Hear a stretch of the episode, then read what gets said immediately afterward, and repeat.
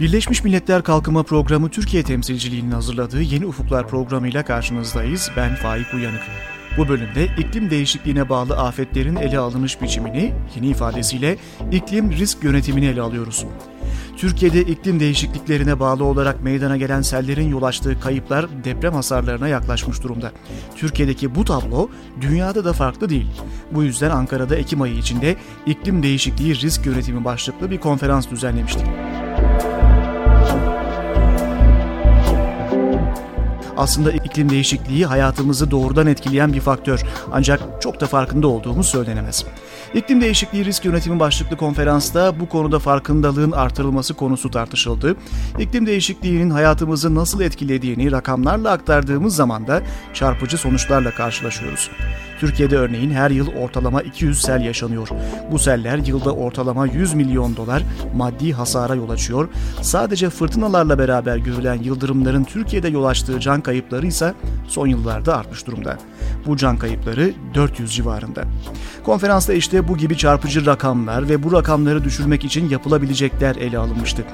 Rakamlardan kısaca bahsettik ve bunlar sadece aslında birkaçıydı. Tablo gerçekten bu kadar vahim mi ve Türkiye bu tablonun ne kadar farkında?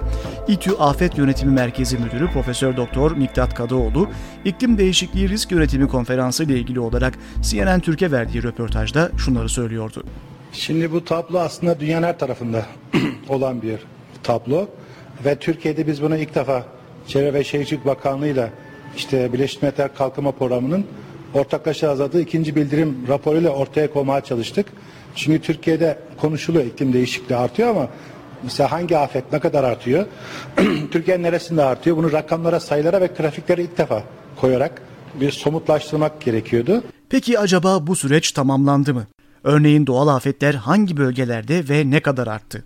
Şimdi bizim rapor hazırladığımız bu ikinci bildirim e, beraber hazırlanan raporda 12 afet ele alındı.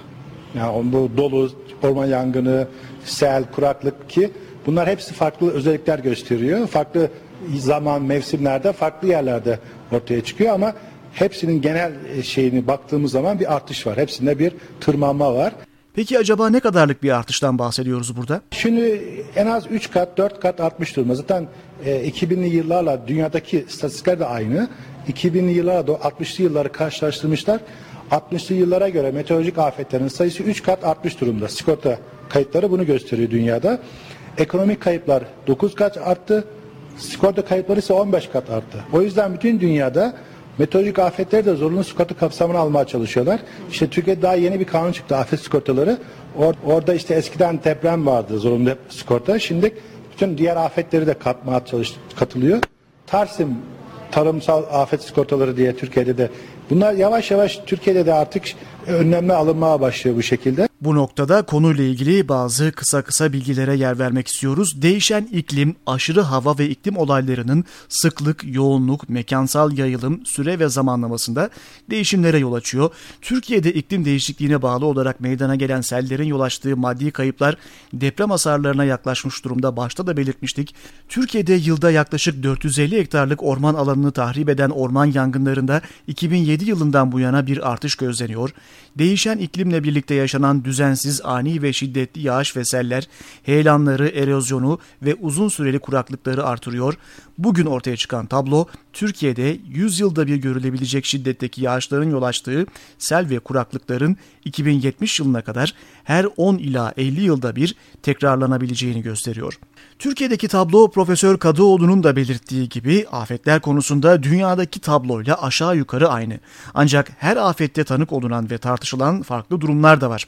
Dere yatağına yapılan evler ve çarpık yapılaşma gibi sorunlar Türkiye'deki bu istatistikleri acaba artırmıyor mu? Şimdi Türkiye'de e, şöyle bir şey yani olayların sayısı artıyor ama kayıplar daha fazla Türkiye'de.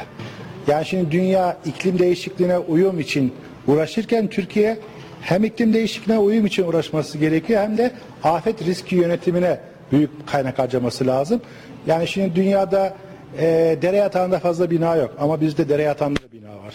O şimdi iklimle uğraşırken biz hem iklimi ne, bu kadar iklimi bozduğumuz için sera gazlarını nasıl azaltırız diye uyum yaparken çünkü sera gazlarının artışı hem selleri arttırıyor.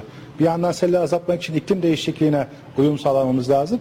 Bir yandan da bu sellerin e, maruz kalan insan sayısı fazla işte. Maruz kalmak ne demek? Dere yatağında yerleşmiş insanlar. Bir de biz onunla uğraşıyoruz. Yani Türkiye kaynaklarını daha fazla harcıyor. Kalkıma harcayacağı parayı bu afetlere müdahaleye harcıyor. İklim değişikliği risk yönetimi yaklaşımı, afetleri önlemek ve kalkınma çabalarını korumak amacıyla iklim değişikliğine uyum ve afet risk yönetimi konularını bütüncül olarak ele alıyor.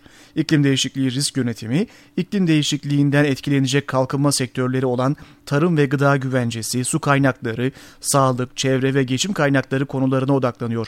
Bu sektörler için yerel, bölgesel ve ulusal risk yönetimi kapasitelerinin geliştirilmesine hedefliyor. Peki hangi aşamalardan oluşuyor diye soracak olursanız iklim değişikliği risk yönetimi yaklaşımı toplam 5 aşamadan oluşuyor. İklim analizi, risk ve etkinin tanımlanması, karar analizi, kurumsal yapı ve politikaların değerlendirilmesi ve kapasiteye geliştirme. Bunlar elbette biraz teknik görünen konular ama tekrar Türkiye'ye dönecek olursak örneğin afet yönetimi anlamında Türkiye'de neler yapılıyor sorusunu yöneltelim. Yeniden Miktat Kadıoğlu. Şimdi Türkiye'de yapılması gereken en önemli şey afet yönetimine bilimsel ve bütünleşik bakmamız lazım. 1959 yılında çıkan afet kanunu 7269 sayılı kanun artık cevap vermiyor.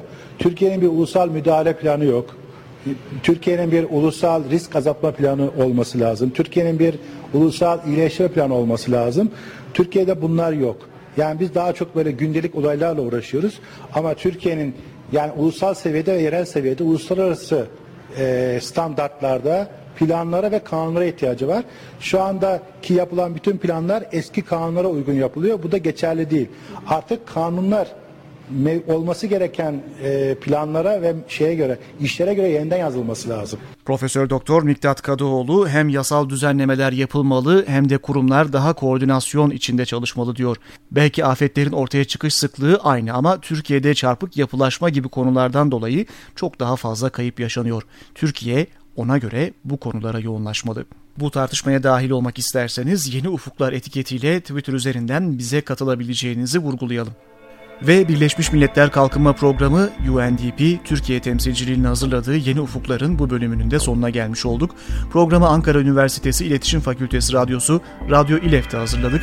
Programımıza FM bandında ve internette Açık Radyo'dan, yayın ağımızdaki üniversite radyolarından, podcast formatında iTunes üzerinden, ayrıca undp.org.tr adresinden ulaşabilirsiniz.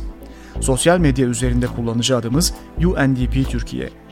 Tekrar görüşmek dileğiyle, hoşçakalın.